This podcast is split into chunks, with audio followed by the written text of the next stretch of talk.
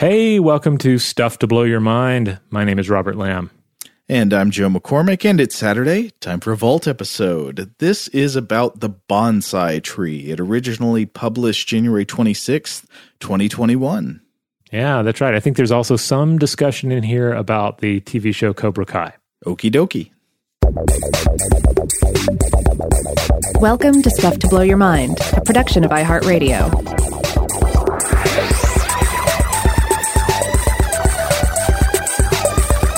Hey, welcome to Stuff to Blow Your Mind. My name is Robert Lamb.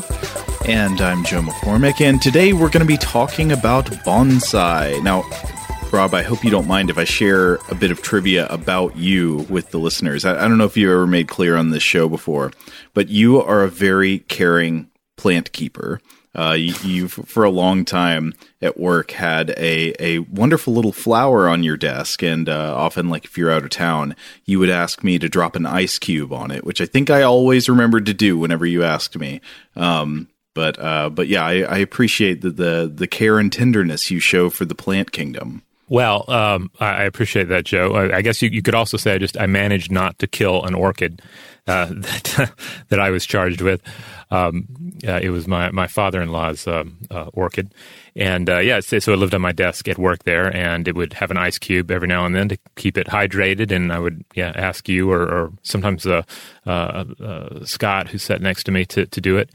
Um, and yeah, I managed not to kill it. And there is something kind of satisfying about having this kind of like long term uh, relationship with a plant. This uh, this nurturing, you know, even if it's very slight nurturing and not like a, you know, n- not a real uh, high maintenance plant. Mm-hmm. Um, you know, it seems like a pretty sturdy species that I had growing there, uh, and now it's growing in my bathroom uh, oh, since nice. I'm not in the office anymore. But yeah, it's it is very very satisfying to to be involved in a in a nurturing relationship with a plant like that. Just as it is so frustrating and and potentially depressing to have the opposite relation, relationship with a plant. You know, I think we've all had that as well. We're like, oh my gosh, I cannot keep this thing alive. This plant just wants to die, or I am just horrible at it. Now, one thing you may not have considered, and I apologize if this is an overly intimate thought, but whenever you have a plant growing in a bathroom, and we have plants growing in our bathrooms, you have to mm-hmm. assume that they are making their cells as they continue to photosynthesize from the lights over the sink. They are making their cells out of some percentage of carbon that comes out of your like toilet emissions and so forth. Hmm. Probably, yeah, right? I guess so. I mean, that's, I mean, that's, I guess it's good, right? You're you're exposing yeah. them to, to more of the natural world, even though they're an indoor plant. Yeah, I never thought about that before. Um, well, I mean, so if it's mainly carbon dioxide, I assume it's probably more what you're breathing out. But I, I don't know. Farts probably have some CO two content, right? I guess. But then again, if it's if it's farts the plants want, then they really want a fully packed uh, office environment again, right? I mean, right. I mean, there's I, I, I can't possibly offer it the um, the you know the, the kind of volume it was probably accustomed to. Well, so I'm excited to talk about bonsai today. Uh, I have never myself taken care of a bonsai tree. I have uh, I have tried to. I, guess I don't know if this was this would count. I have tried to take care of a sort of potted tree of sorts. I don't know if it would actually count as bonsai, but I failed. I just I mm-hmm. killed it, and that's why I'm partially envious of uh, of the dedicated and regular care that you always showed to your orchid. Well, I would say that yeah, whatever, however you classify that care, bonsai is certainly on a, on an entirely different level. It is up on the the top of the mountain. We're talking about the the pinnacle of um, of caring for a plant. And uh, yeah, this is this was one. This is an episode I've wanted to do for a while. I think my experience with bonsai, I've never owned a bonsai or cared for a bonsai, but my experience with them, with them is probably similar to a lot of people's out there. My first exposure was almost certainly watching the Karate Kid uh, as a child mm-hmm. uh, and seeing that oh well, Mr. Miyagi has has bonsai plants. Those are neat. Uh, and then maybe I don't know, maybe they popped up on a Reading Rainbow or something at some point. Um, I, I, don't recall. But then much, much later, uh, I, you know, I was, I was traveling and I was visiting, I believe, uh, one place in San Francisco and another place in San Diego, where I got to see a multitude of bonsai plants uh, with you know identification information as well as age, and it was just really amazing to behold these things. These these ancient trees that that you feel should be gigantic, but they are in miniature and they are alive and they are just meticulously cared for and crafted. Uh, and yeah, there's this there's this kind of magical aura to them, and this and this age, this kind of condensed age, you know. Um, so they're they're really special to just behold. And then when you read a little bit about caring for them, yeah, it it also uh, that just adds to your level of appreciation when you read about the culture involved in it. And uh, and so yeah, I wanted to do an episode on this for a while, and then I'd kind of forgotten about it. I think we pitched it as part of a, a deal with a um, a, um, a, Japanese automobile company that was going to advertise with us. oh God! And and then I, that didn't happen. I forgot about it. But then I ended up watching Cobra Kai on Netflix, which also has the bonsai trees in it, and. Um, and I was reminded, uh, oh yeah, we we should do a bonsai episode. You got bonsai bouncing around in the brain. Okay, so mm-hmm. maybe you you can answer a question that I'm sure a lot of people are wondering. What is it that what makes the strict definition of a bonsai tree? What makes a bonsai tree different than any potted plant? Well, um, based on my understanding of it, uh, I would say that the, the the big thing to do is you sort of have to back up and think about it not just as caring for a tree and growing for a, a tree and, and, nurturing a tree. But it's also just it's also steeped in just like the basics of art and design you know? Because mm. art and design you know very often sit around the manipulation of the natural world or natural resources into some form that is aesthetically pleasing. And perhaps even philosophical or theologically engaging as well. You know, we take stone and we craft into the likeness of, uh, of a human or some sort of humanoid figure of myth or legend. Trees are cut down and hewn, and then the raw material is carved into all manner of forms and functions. But as for the control of living plants, uh, that brings us, of course, to agriculture and cultivation. Um, and, and human works are pretty grand in this realm as well. I mean, you look at what we, we, we have done for generations and generations with agriculture and cultivation. But the, the bon, Japanese bonsai tree it is the the pinnacle of plant cultivation, uh, and and I think that Brad Dunning described this exceptionally well for the New York Times back in 2002. Uh, they wrote, "quote." But it's more than just an issue of control, simple for, simply for the sake of control. As nature spins wildly downward, there is an example of man controlling, conquering, nurturing, and respecting nature on an extremely uh, reverential level. By constantly thwarting the growth of new saplings, the bonsai gardener, through pinching, cutting, and splitting new growth, forces the tree's branches to strain in any direction to succeed.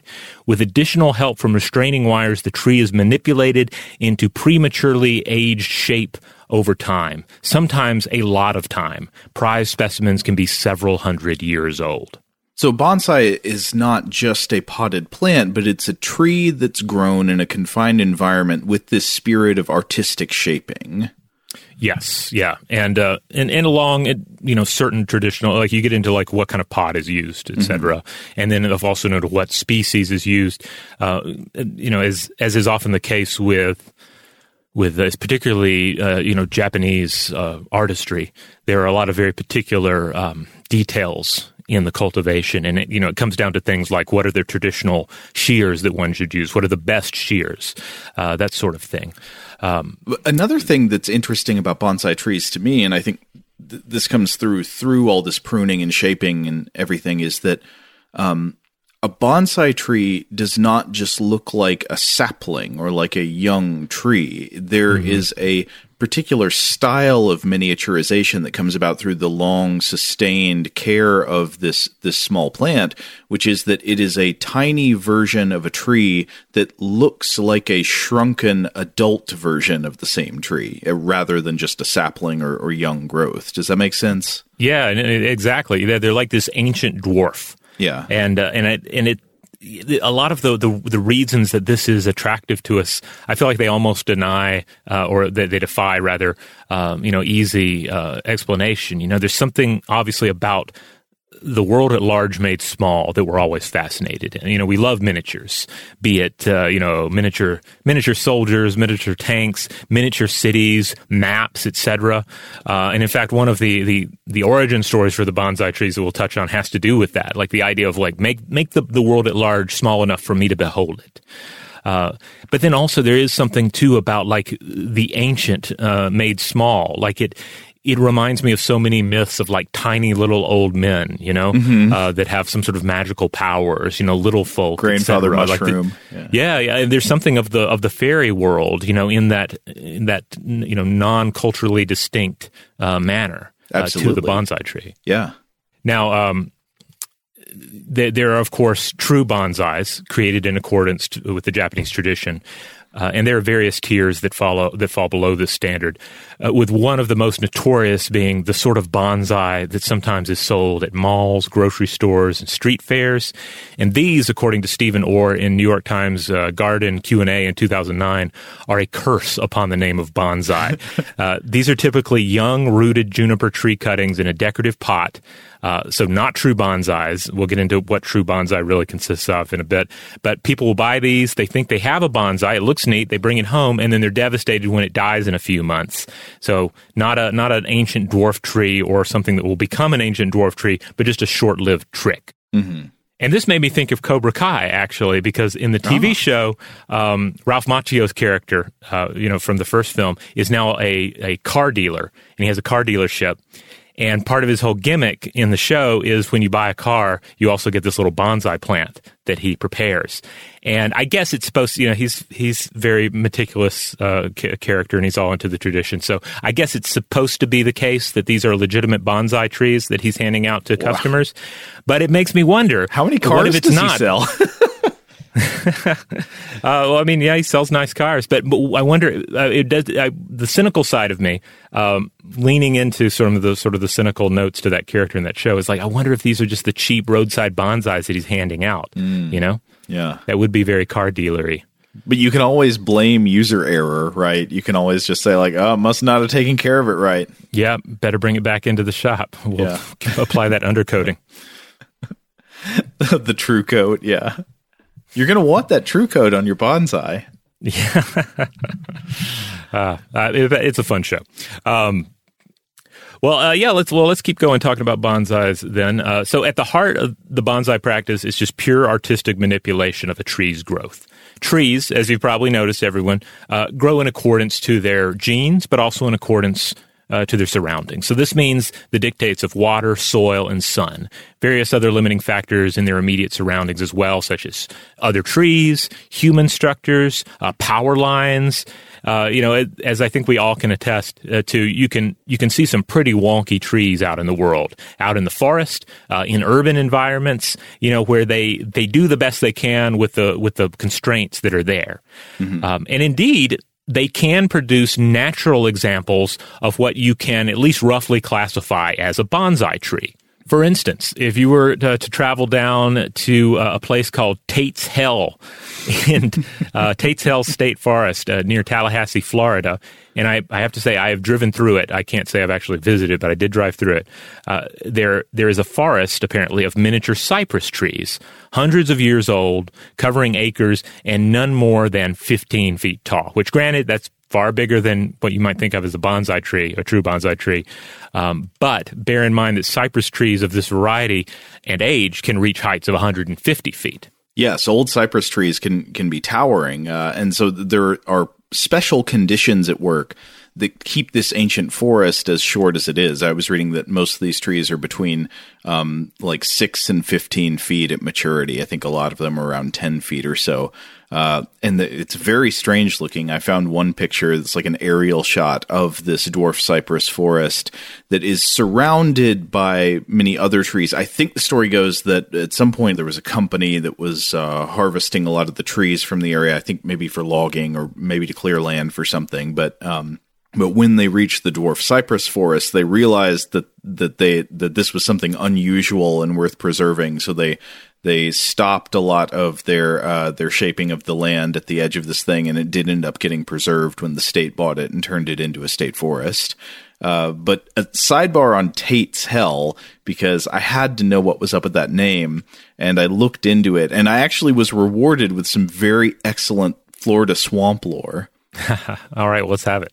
Well, so I was uh, reading about it in this book called Florida Lore by Karen Schnur Neal, uh, published in 2017. And she points out, first of all, there is a song by the old Florida folk singer Will McLean about Tate's Hell, and it, and it tells the same story as the uh, legend that I'm about to explain.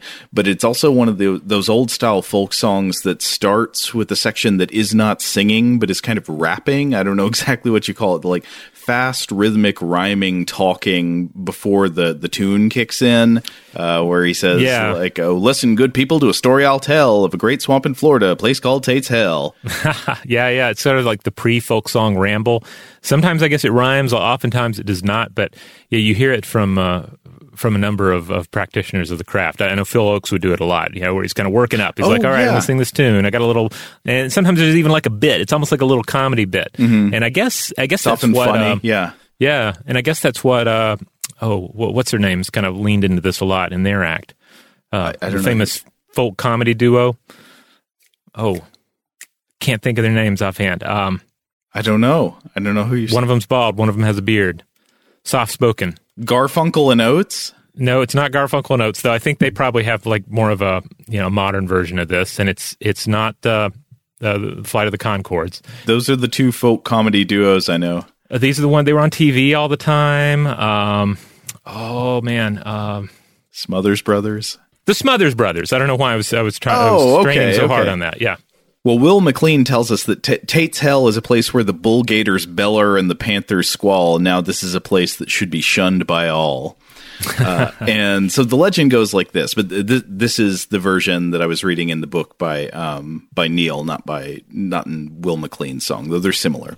Uh, the legend goes that in the year 1875, there was a homesteader named C.B. Tate who had staked a claim for a ranch in the panhandle of Florida. And that's where Tate's Hell is. It's up in the panhandle. It's, uh, uh, I think it's near Wakulla Springs, isn't it? Perhaps. I mean, certainly I've been to Wakulla or Wakala. I'm not sure exactly what the preferred pronunciation there is. Mm-hmm. Uh, I've, yeah, I've been there, uh, but I guess, yeah, I don't remember how I even came through Tate's Hell. It was just we were on the way to somewhere else, Mm. And we had to pass through it. Well, it's near a place that is now called Sumatra, Florida. It's an unincorporated community about 30 miles from the city of Carrabelle. And the context for this is that there was the Homestead Act of 1862, which meant that settlers could get a grant of supposedly free land from the government if they would agree to stay there and develop it for five years. And CB Tate is one of these uh, homesteaders. So he's got a he's got a ranch or a farm that he's trying to run. And one morning he discovers that a panther has mauled several of his cows. So he sets off in the forest with his hunting dogs and the implements of death. As Will McLean says, an old long tom shotgun and a sharp Barlow knife, that panther would sure have the chase of his life. And so Tate's dogs, they get the scent on the panther and they take off after it. But Tate himself falls behind and he gets separated from his hunting dogs. Unfortunately, as we've discussed in the podcast last October, when there is no visible landmark to navigate by, it's surprisingly easy to get lost in the woods. And that appears to be what happens here. He's wandering in the swampy forest and he gets lost. And at some point, he gets bitten by a snake and he loses his gun.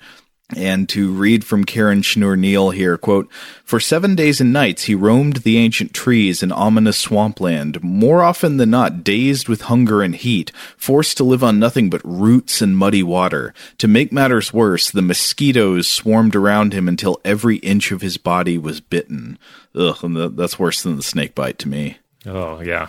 Uh, and the, the story says that over the course of uh, the week that he was lost, his hair turned white. But then, after seven days, just when he was convinced he was going to die, Tate ran into a couple a couple of hunters from Carrabelle, and they asked him, "Who are you and where do you come from?" And he says, "My name is CB Tate, and I come from hell."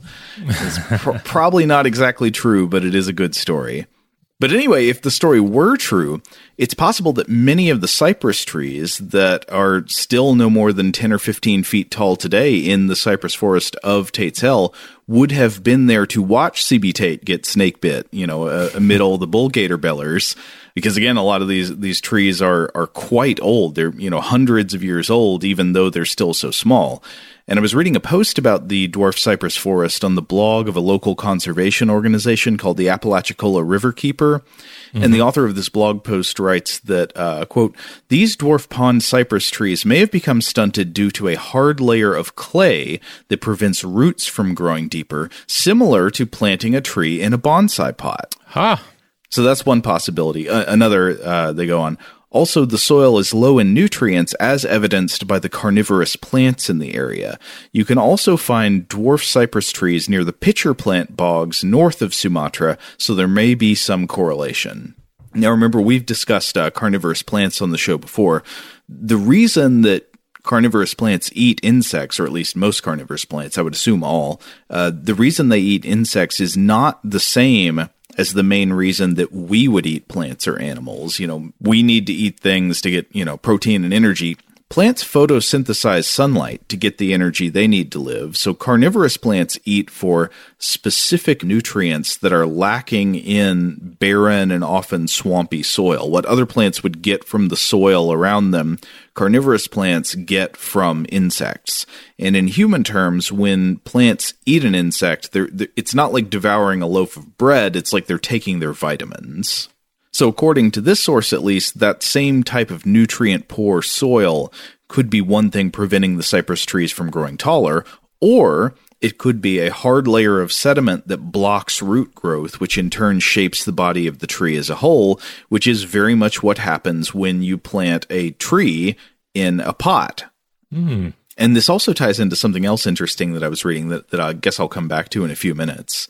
Uh, but yeah, so bon- bonsai trees are their their growth is constrained by several factors, but one of the main ones being the pot that they're confined to helps shape the not just where the roots go, but the the overall shape of the tree as a whole. That's interesting. Yeah, that and that ties directly into what we're talking about with the with the bonsai.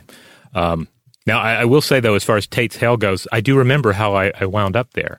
I was midway upon the journey of our life, and I found myself within a, a forest dark, uh, for the far, straightforward pathway had been lost. Uh huh. Oh, and what? And you ran into three beasts. One of which was a panther. Yep. Yep. Maybe yep. another was a bull gator. Yep. And then Virgil jumped out, and there was right. a big action scene. He defeated them, and then we, yeah, then we went into Tate's Hell. Nice. A Floridian Virgil, though. Pape Satàn aleppe. Yeah.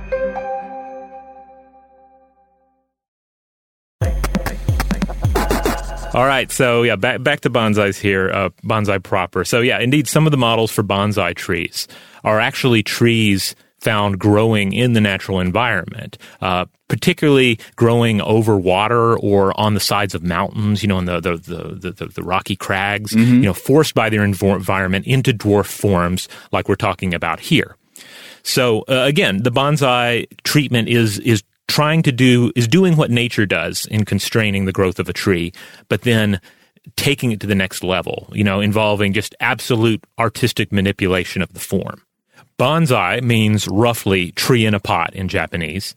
Uh, specifically, we're talking uh, plants grown in shallow containers and uh, via the exact tenets of bonsai pruning and training. Uh, so it's, it's worth stressing that a bonsai is not genetically a dwarfed plant, uh, nor is it kept small through some sort of regimen of torture or anything like that. No, it's these physical constraints we've been talking about, which, as uh, shown in one possible explanation of the dwarf cypress in, in the swamp there, that that can happen in nature, but it happens, like you're saying, on cliff faces and other times when the physical forces around a plant shape its growth. Though I do want to say, while bonsai trees are not uh, not generally genetically dwarfed plants, the subject of actual genetic dwarf plant strains actually has a massive impact uh, on the recent history of the world. This is something that is a, a, a, fact that's actually little appreciated by many people, considering how consequential it has been in the world, and something that goes beyond the art and aesthetics of plant keeping. Dwarf plants and what are known, sometimes known as semi dwarf plants have played a shockingly powerful role in the economics and practicalities of food crops over the last, uh, I guess, like uh, 60, 70 years. So, uh, dwarf or semi dwarf strains of crop plants like wheat and rice, especially, have very much changed the world. And if you want to learn more about this, you can look up the Green Revolution. Basically, this refers to a suite of new technologies and techniques in agriculture, especially new dwarf strains of staple crops like wheat and rice, that were developed and deployed uh, throughout the 1950s and 60s. And of course, new agricultural techniques and transgenic plants and things like that have lots of modern critics. Uh, but all of those criticisms considered, it is widely acknowledged that the Green Revolution played an unprecedented role in decreasing world hunger and has probably saved at least a billion human lives. Now, you might immediately wonder why. Like, why would physically smaller strains of crop plants like wheat and rice actually make a difference? How could they how could smaller plants help save millions or billions of lives? Uh, well, one paper I was looking at in the journal Plant Physiology had a good short summary of this in its background section. This was by uh, Ani A. Elias et al. It was published in 2012. And so they note that semi dwarfism in plants uh, results in a few things, one of which is decreased lodging. Lodging is a term in agriculture where tall crop plants like wheat stalks can bend over at the base. You've probably actually seen this before in, in wheat fields where they just sort of like fold over into the ground, making the grain difficult to harvest. Uh, and the shorter stalks do this far less. But there's also just an increased yield of grain, uh, an improved harvest index. The harvest index is the percent of the above ground biomass represented by the harvestable part of the plant. In other words, like what percentage of the part of the plant that's above ground is actually grain and not just, you know, unusable stalk or husk. But in addition to these enormously consequential changes in strains of cereal crops, the authors point out that semi-dwarfism has big benefits in uh, fruit tree production. So, you know, tree, trees that produce fruits like apples or peaches can have semi-dwarf varieties that are that are very useful to farmers in certain cases. They might bear fruit earlier in the season, have higher yields of fruit, um, be e- easier to harvest because the fruit's just like closer to the ground, so it's easier to pick. Mm-hmm. Um, but of course, semi dwarf species play a big role in pure aesthetics too. Quote Semi dwarf woody species are also extensively used in ornamental horticulture, where they allow more compact forms to be fit into small areas around homes and on streets to reduce the need for pruning to avoid interference with structures and transmission lines. I've never considered that before. Yeah, um, I, I, mean, you do hear about you know, problems with uh, with roots uh, interfering with structures and uh, plumbing and so forth. So oh, it makes sense. I am intimately familiar with that, as is anybody else out there who has ever had to replace a sewer line that was being penetrated oh. by the roots of an ornamental plant. It's real, mm. folks. The anguish is profound when when your toilets won't flush. oh. But anyway, uh, this, this paper in particular, uh, th- that was just stuff that it talks about in its background section. The actual point of this paper is making the case for using semi-dwarf strains of trees in forestry. Uh, the authors write, quote, Although against the current orthodoxy of forest tree breeding, where height growth is emphasized, so you know usually you want trees to be tall, they say mm-hmm. that semi-dwarfism might also have benefits for wood and biomass production. Such trees could be useful if they were less prone to wind throw due to their shorter, stockier forms, and expected greater allocation to roots. Reduced stature could also result in less bending and slanting of trunks in the face of wind and gravity on hill slopes, and thus reduce the extent of reaction wood formation, which degrades the performance and value of solid wood and pulp products. Reduced height and increased allocation of growth to roots might enhance stress tolerance, soil nutrient uptake, bioremediation, and carbon sequestration. Um, so again, this was published in 2012. I'm not sure how their argument about the use of dwarf uh, strains in forestry uh, holds up since then. But it, it's a really interesting idea to appreciate how much of a difference in the world has just been made by uh, not just new agricultural techniques and irrigation and things like that, but just the introduction of smaller plants. It's literally changed human civilization. Uh, and uh, elsewhere, just as one note, I, I read about some uh, dwarf crop strains potentially being developed for use in space flight, which I thought was pretty funny. You, you can see some. Oh, yeah, that's interesting. I, yeah, I remember getting into this. I, I don't know if they were what you would classify as a dwarf plant, but I remember in our episode about tomatoes, we touched on uh, tomato. Um, varieties that have been developed uh, potentially for use in uh, a low gravity environment. Yeah, yeah. Uh, uh, so it could be similar things here. I imagine not trees for forestry, but you know, uh, mm-hmm. food bearing plants. I would assume. Uh, yeah. But but to bring things back to bonsai uh, again, as you emphasized earlier, with bonsai, we're generally talking about trees that are tiny by way of nurture, not nature, right? They're, these are not mm-hmm. genetically dwarf strains. There are there are constraints imposed upon them by their their human cultivators uh, that keep them in this tiny shape. And one thing that's really interesting about plants is that it's striking how much nurture can look like nature when it comes yes. to the plant kingdom. And this brings me to one last thing I wanted to talk about briefly. It was a really interesting essay I was reading, uh, published in Aeon magazine. Uh, it was called Rooted from October 2019, and it's about the the concept of, of how trees embody history.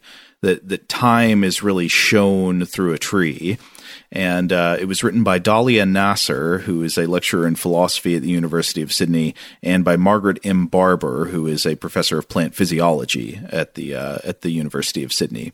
And so I just want to read a, a quote from their their article here.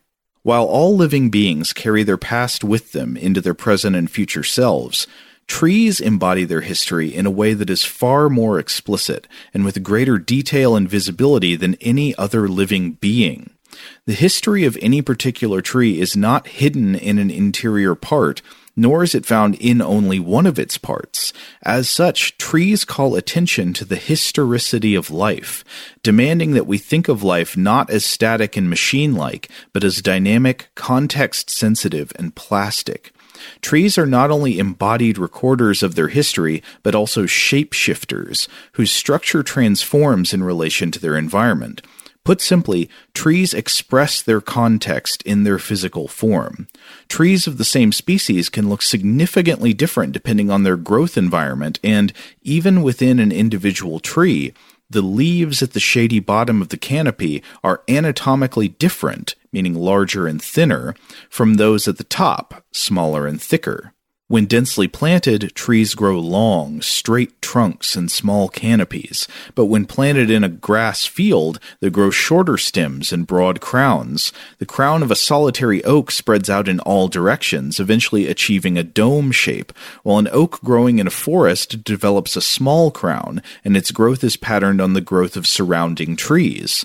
Or think of a bonsai tree in contrast to its full size sibling. Trees are so adaptive to their surroundings that a human equivalent to tree plasticity would be certain people growing large webbed feet like diving flippers simply because they swim a lot.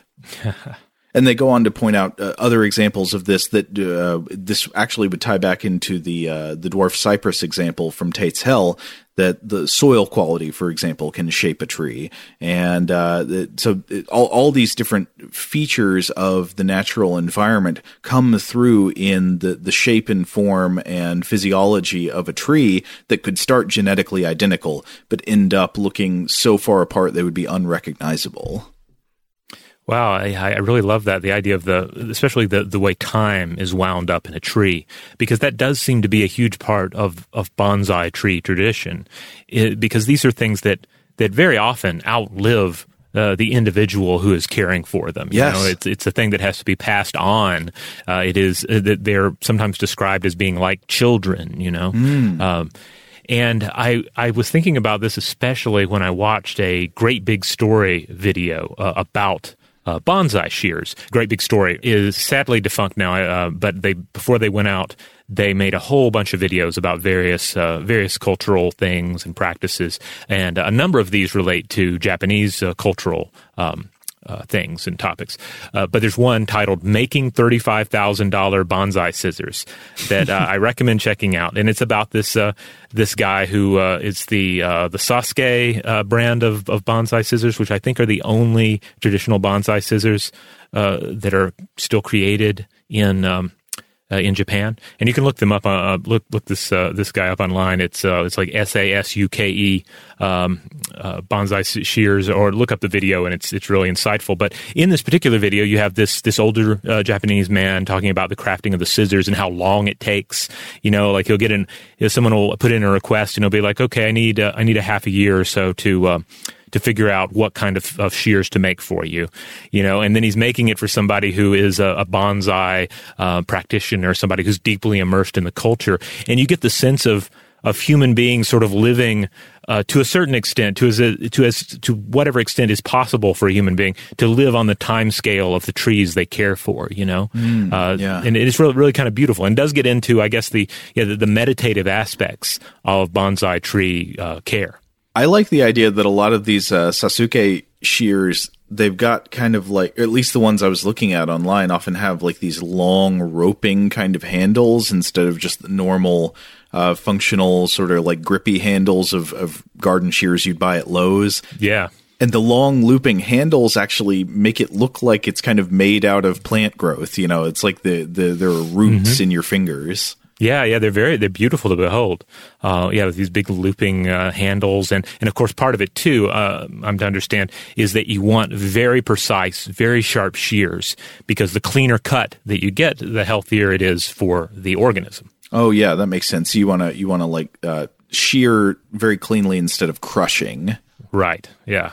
And so that's one of the reasons you tend to see, if not shears like this, then at least some other fancy variety of shears. You know, you're not just getting in there with your old rusty garden uh, pruners and uh, chopping away. You know, you want something very precise. Mm-hmm.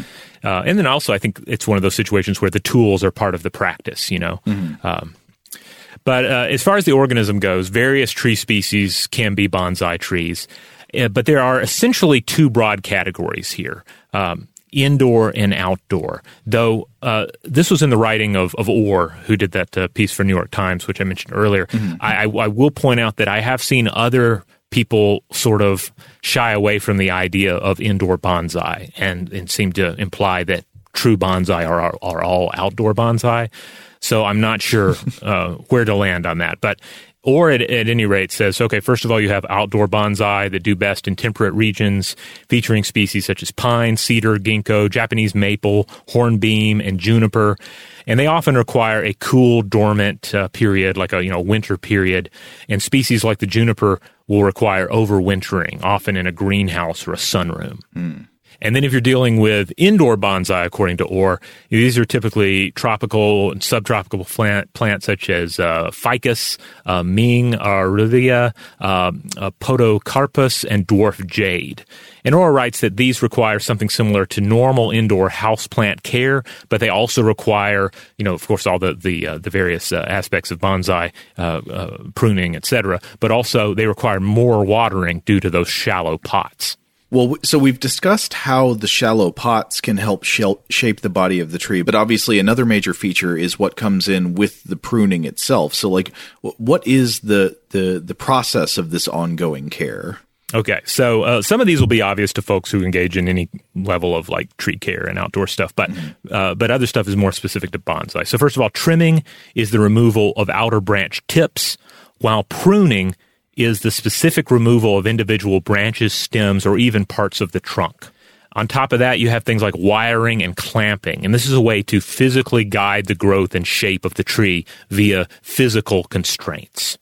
On top of this, grafting is also used, um, as are uh, you can also do a certain amount of defoliation, you know, the removal of, mm-hmm. of leaves, and then deadwood bonsai techniques involve the creation, shaping, and preservation of dead wood on a living bonsai tree to enhance this sense of age. Oh yes, I, I so I've seen bonsai trees like this. I think, and there's a very particular aesthetic that is that actually exists in the natural world, not just in in uh, human horticulture that that is mimicking that I find very beautiful. I think a lot of other people do too, and I, I wonder why exactly it is. But it's the uh, it's the aesthetic you see in the natural growth of bristlecone pine trees, where they often have the appearance of a live tree growing on or within this ancient, warped, twirling piece of dead wood. Do you know what I'm talking mm-hmm. about? Yeah, yeah, I think I, I, know what you're talking about. I can picture it in my head. Yeah, and there is something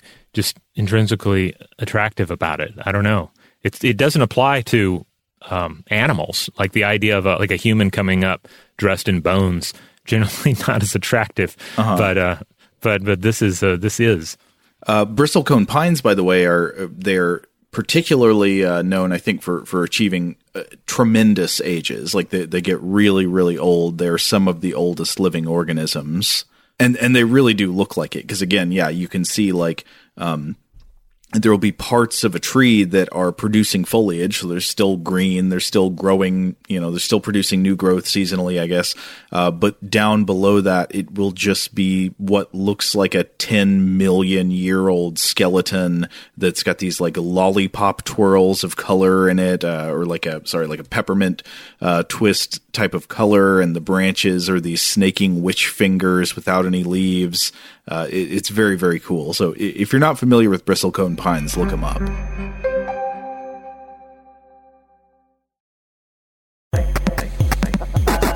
Now, um, another thing I want to drive home about the bonsai is again the the upkeep and care of a bonsai are are in their their own way like a delicate art form. I was reading a piece in the New York Times by Makiko Inoue and Daniel Victor. Um, apparently, uh, New York Times is just prime reporting uh, source for bonsai. uh, but uh, they, they were, this was an article about a story that was making the rounds at the time in 2019. Um, this was bonsai are like our children. Couple pleads for return of stolen trees, uh, and this had to do with um, a, a 400 year old bonsai that had been stolen uh, that was worth an estimated $90,000. Uh, the theft was again covered by a number of different news sources at the time. Bonsai can fetch a hefty price on the black market. Sadly, I, I, didn't run across any reporting about this tree being recovered. I mean, maybe it did, and that just didn't make a snazzy uh, news story for most uh, sources. Um, but one of the things that they pointed out is that, like, if you were to steal a, an, um, a, a, high value bonsai tree like this, uh, if you didn't know how to care for it, uh, if you didn't know the particular things you needed to do, it could die within a week. You know, so there's yeah. a there's a delicacy to these um, these organisms as well. Uh, but I'm also interested in the statement of th- these people saying that uh, the bonsai are like our children because yeah. it I mean, you can totally see how that would be the case. That it's not just like somebody stole any other high value item within a home. I don't know, you know, a, an expensive painting or something. It is in some ways like a child. I mean, obviously not, you know, it doesn't have a brain or anything, but it does require care. Well, I like the idea of comparing it to something like a painting because yeah, painting certainly requires a certain amount of care and, and uh, even upkeep so, yeah. and occasional, occasionally restoration. But there is and but there, I guess when it comes to like the bonsai tree and the painting, like yeah, there's probably a tipping point with the painting if it's degraded and it's not cared for.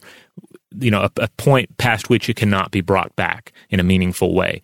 But with a bonsai tree, like there is definitely that point, you know, like there's no, there's no gray area. There's a point where the tree is no longer alive and will not live again.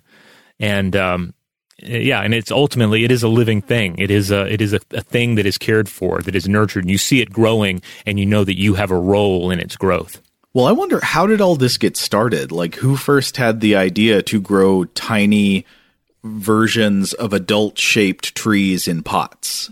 Yeah, the the history is pretty fascinating. So in, in, a broader sense, in a really broad sense, we can just say, okay, what, how far back do ornamental gardens go? Sure. And it seems like they date back at least as far as 1500 BCE in ancient Egypt because we see them depicted in tomb paintings from that period.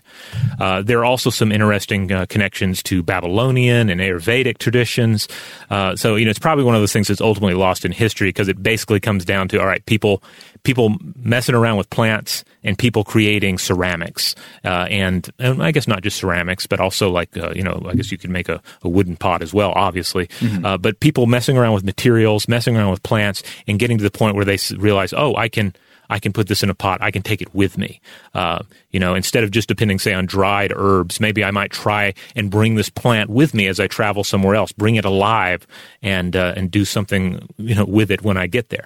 I would not be surprised if that was tied into ancient beliefs about herbal medicine. Mm, yeah, good point. And I think think maybe that's where some of the Ayurvedic traditions also come into play. But the immediate predecessor to the bonsai practice in Japan takes us to China around the year 1000 CE. I've also seen a date of 700 CE. Uh, so there may be some disagreement about you know when exactly we're looking at here, but uh, for instance, uh, I was looking at a source on this by Jack Douthat, uh, often recognized as a Western authority on bonsai practices. Uh, he has a book titled Bonsai, the Art of Living Sculpture, and he dates the beginnings of bonsai uh, to the Han Dynasty over 2,000 years ago, or not the beginning of bonsai, but the beginning of this predecessor. Um, he wrote he writes the following in, in the bonsai survival manual. Quote legend has it that at one point an ancient chinese emperor commissioned the construction in his courtyard of vast miniature landscapes complete with mountains lakes and of course miniature trees. These landscapes were designed to represent all the parts of his empire so in this way he could stand on his balcony and survey his entire domain. Whoa. And again, that I like that story because it gets back to what we were talking about, like the the irresistible allure of the world at large made miniature.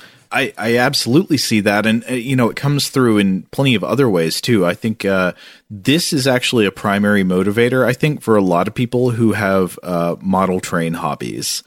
Uh, yes. Not everyone, but I, I think a lot of people who are into model trains, it's not even so much about the train. I mean, that's part of it, but it's about it's about a, a driving excuse to create these miniature landscapes uh, because the miniature landscapes are so appealing for some reason. I mean, I, I love them. I, I love dioramas and um, mm-hmm.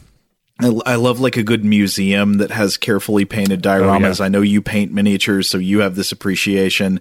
Sometimes I wonder if, if some of the people who are into like the model train thing or like uh, or like uh, miniature diorama recreations of historic battle scenes or whatever like that are are it's basically the same impulse that drives uh, you know people who who would do D and D or tabletop miniatures, but for people who don't like magic and wizards. Yeah, I, I think it's absolutely the case. Yeah, I, I mean, you see it in, in wargaming uh, because there's a lot of that that same energy that goes into the creating the environments in trains. You see it in creating environments to have your little battles on. Mm-hmm. You see it in the Lego pastime among yeah. both children and uh, adult uh, fans of Legos, uh, where they'll create whole little worlds, and that's that's part of it. Yeah, and and indeed, diorama creation can just be so incredible. I love a great diorama at a at a museum. Uh, mm-hmm the um, uh, the, the, Met has some of the best. I think it's the Met. Is it the Met that has some really good ones? Mm. At any rate, I know I, have seen some great recall. dioramas in uh, in New York. But anyway, this particular uh, Chinese predecessor to uh, the bonsai. This is uh, was the art of punsai. Uh, these were luxury items of the day, and around roughly 1100 CE, Buddhist monks brought the tradition to Japan. Uh, and is often the case, as is often the case in Japanese culture, they took an outside art form, they refined it, and they made it their own. As Douthat points out, the main drivers here were the Japanese people's love of nature, uh, but also increasingly uh, an increasing artistic awareness, and this coupled with the minimalist teachings of Zen Buddhism. So all of this gets reflected uh, in it, uh, and uh, so so yeah, as part of the Zen Buddhism movement of the time, it takes root in Japanese culture and becomes you know not only this this sort of uh, you know meditative uh, pastime that is associated again with Zen Buddhism, but also it becomes the ultimate pastime of the upper classes. Like it is this the uh, you know it, this is a luxury item to have and to care for and to just keep as a symbol of of who you are and where you are in society. Hmm. According to Robert J. Baran, writing for BonsaiEmpire.com, Quote, finding beauty in severe austerity, Zen monks with less landforms as a model developed their tray landscapes along certain lines so that a single tree in a pot could represent the universe.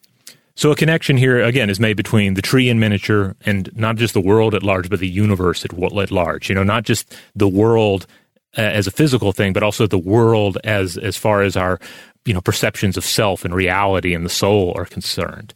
Um, a connection is also frequently made between yeah, the traditions of caring for the plant and meditation. And during the mid 19th century, as Japan began to make contact with the outside world again in major ways, the bonsai tradition began to spread as well. And so, yeah, now you can find bonsai literally all over the world. Uh, that's interesting to see, uh, especially for certain kinds of meditation, you know, the kind of meditation that are focused on the control of attention, for example, you know, uh, mindfulness types of meditation. Mm-hmm. What they have in common, it seems to me, is that there is this never ending balance between sort of the, the natural growing chaos of life, which is sort of like your wandering attention as a, as a meditator or the growth of a plant in a pot. Uh, versus like all of these sort of like methods of shaping, you know, you, you could kind of think of, uh, meditation in one way as a, as a shaping of the attention that naturally wants to grow in one way or another, but you're just sort of like pruning it down and, and making it harmonious. Yeah, I, I can't help but to compare it first of all to, to creating say like a model tank you know you put a lot of care into creating that tank but then once it's done you can basically put it on a shelf mm-hmm. yeah you might have to dust it off from time to time maybe you'll go back and tweak something on it but it's essentially complete uh, and then i think of of say having a you know an actual child you know like that that is a case where you you're continually help helping this child to grow but but in a way that eventually that child is going to leave you. That child is going to go on and have this this larger life, uh, and is no longer going to be a part of your household. The bonsai tree is uh, is uh, is always going to be there, you know, unless of course you you you you um, you, you give it to somebody else, pass it into the care of another, or, or of course, ultimately have to make plans for it to continue living after you have died. But you were you were keeping it in this constrained dwarf environment. You mm-hmm. know, like you wouldn't want to have uh, you wouldn't want to have a bonsai child. You know that that would be that would be monstrous. Uh, but the bonsai tree, different matter. I don't know. Some people do sort of prune and wire their children. well, you do want to wire your children. You know, you want to you want to to to, to manipulate their development as much as possible towards um, you know the positive models of being. Mm-hmm. But then you know eventually you want to you know let them out of the greenhouse. I don't know. It's not a perfect metaphor for for rearing a child, uh, but um, uh, at any rate, I, I, I do see like, like, so much of the bonsai is about about control, but not just control for control's sake, but control for artistic uh, purposes. So, um, yeah, you wouldn't want to take that approach to creating a child uh, or to, to, growing a child, etc. Uh, but then again, also, yeah, it doesn't apply. The same sort of model doesn't apply to other forms of art where you do reach some level of completion. Mm-hmm. Um, if I mean, even if you were say, if you were to compare it to say writing um, an epic poem you know, and perhaps it's an epic poem you work on your entire life. And then towards the end of your life, uh, you know, you're still tinkering with it. Maybe you never get it quite finished. But then does that pass on to another person to get finished and then on to another? Like g- generally, you're only going to see like maybe what a couple of generations of tinkering with a particular uh, work of, uh, of literature. Well, um, th- this is very interesting in how it ties into epic poetry in particular, because it depends on which epic poem you're talking about. So if it's the Aeneid, mm-hmm. uh, you could just have Virgil, the author, sits down to write the epic poem, and they, you know, Virgil can decide when he's done tinkering on it mainly. But um, if it is something like the Odyssey or the Iliad, that grows out of an oral tradition in which every telling of the tale was different right. originally. So, like the written versions that we have of the Iliad and the Odyssey are very, it's, it's extremely unlikely that that was in any way a fixed form of the poem from antiquity. It's going to be something that grow out of an oral storytelling tradition that that had infinite different variations and was told by different tellers. And at some point, some version of it got written down. No, that's a great point. Yeah. So in, in a way, you could compare the bonsai rather favorably to the creation of a myth and a legend. You know, because you know beyond the mere epic poem, the Iliad is something that is continually retold time and time again. It continues to live in different forms. We're, we're perpetually trimming it and caring for it, um, letting it grow out a bit and maybe reining it back in. And we see this with other forms as well. I mean, you could even make an argument for something like Star Wars being the case, you know? like for a while it was George Lucas's bonsai. And, uh, and then in different phases it has been passed on to other people to care for. And if it remains popular, this will continue uh, for centuries even. Now, uh, to come back to just a little bit here at the end to to science, I do want to point to um, a scientific uh, paper that I came across, and, and, it deals with the science of root pruning. So th- this is pretty neat. Uh, I mean, I'm not going to get super into the details of the study, but it does make some great points just about uh, the wondrous um, qualities of a plant's roots. So plant roots are naturally robust and regenerative. Since they're a vital, they're, they're vital for water and nutrient absorption, they have to be able to bounce back from injury really well. So they have impressive plasticity, which also helps them adapt to changing environmental circumstances such as drought. And this plasticity is harnessed in root pruning uh, in bonsai as a way to control size and vigor. And interestingly enough, there was a 2017 study from Hokkaido University that looked at the molecular mechanism behind root regeneration to figure out exactly what's going on. Because prior to this, there were, you know, there was definitely some strong theories, but the exact molecular mechanism was largely unknown. Mm-hmm. That study, published in Plant and Cell Physiology, identified for the first time that yucca 9, one of the 11 yucca genes involved in auxin synthesis, plays a primary role in root system regeneration.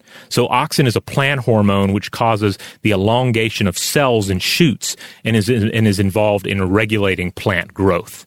Now, to be clear, this particular study didn't use bonsai trees, uh, but they were part of the title and even the cover art for this edition of Plant and Cell Physiology. It has this beautiful photograph of a bonsai on the cover. Okay, so root uh, regeneration is related to this gene that stimulates the production of this hormone that causes cells to elongate. Um, and the, the elongation of plant cells, by the way, is something that's very interesting. Uh, and I think a lot of people don't appreciate how much that comes in, even in things as mundane as cooking. You know, when we think about body cells, we think about cells that are, I don't know, I mean, I don't know what, what's the best way to think of them in a three dimensional sense, but in the microscope slide sense, you think of them as basically like round or kind of like a little square. Pla- yeah, little flat fried egg. Right. Plant cells can be very elongated.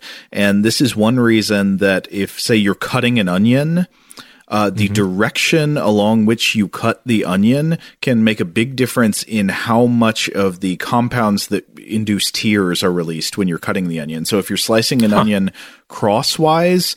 Um, so you're going, you know, you're creating the rings. You tend to shear a lot more cells because the cells are elongated from pole to pole along the onion. So you're cutting more cells open, releasing more of that juice that's going to make you cry more. If you turn the onion around and you cut it in the pole to pole direction, you're cutting parallel to the elongated cells instead of across them. Fewer cells are ruptured, less juice is released, and there's less crying. Uh, I don't really have a problem crying while cutting onions, but I, I definitely need to watch a video on cutting onions because I know I'm doing it very incorrectly. uh, I'm very slapdash with my onion cutting, and this has been pointed out before. Oh, I, will give you a trainer someday. Okay. I do a lot of onion cutting. I wonder how many onions I've cut up in my life. Probably thousands. Yeah. Which which color of onion do you think you've cut the most of? Oh, I guess regular yellow onions, probably. Yeah. I do them all. I, I like the purple onions, the red onions. Oh yeah, yeah. Those are those are really good for pickling. Do y'all ever make pickled onions at home? Um, we have maybe have made some like fridge pickles or sort of like I don't know bowl pickles for recipes. I don't know what you call that when you sort of you pickle something for an hour or less. Yeah, yeah, yeah. Wow. Uh, not mm-hmm. like full uh, lacto fermentation. Yeah, just simple right. like vinegar pickling. Um, yeah, yeah, yeah. That's great. Uh, one of the one of the most versatile things you can have in your kitchen is just a just a nice container of pickled onions, and red onions are great for that. So you just make like a brine solution. It's like half water, half vinegar. Add some salt, uh, sugar if you want it, and then pour uh, boil that. Pour it over some sliced red onions, and then put that on everything. All right. Well, well, there you have it. I feel like we covered a lot of a lot of ground in this episode, and, and, obviously, we'd love to hear from everybody out there about bonsai trees specifically, but also uh, dwarf trees in the strange Floridian wilderness, uh, onion cutting. Uh, uh you know, all of it is on the table. But yeah, specifically, if anybody out there has expertise with bonsai trees or uh, you know has more more experience with them, we'd love to hear from you. Uh, so you know, please write in and and tell us all about it. Um, and and I do want to just yeah remind everybody when when it becomes safe to do so. Uh, I I do recommend going out and seeing some bonsais in real life. You know, if uh, uh, again, I, I, I saw them when I was in. Uh, I think I saw some at the San Diego Zoo, and I saw some in San Francisco somewhere, maybe a botanical garden there. But they're all over, and wherever you live, there's bound to be some place that will be offering you a chance to view them uh, in the near future. In the meantime, if you would like to check out other episodes of Stuff to Blow Your Mind, you'll find the Stuff to Blow Your Mind podcast feed wherever you get your podcasts. And wherever that happens to be, we just ask that you rate, review, and subscribe. Huge thanks, as always, to our excellent audio producer, Seth Nicholas Johnson. If you would like to get in touch with us with feedback on this episode or any other, to suggest a topic for the future, or just to say hi, you can email us at contact at stufftoblowyourmind.com.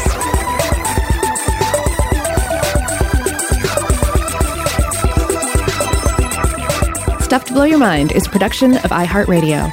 For more podcasts from iHeartRadio, visit the iHeartRadio app, Apple Podcasts, or wherever you listen to your favorite shows.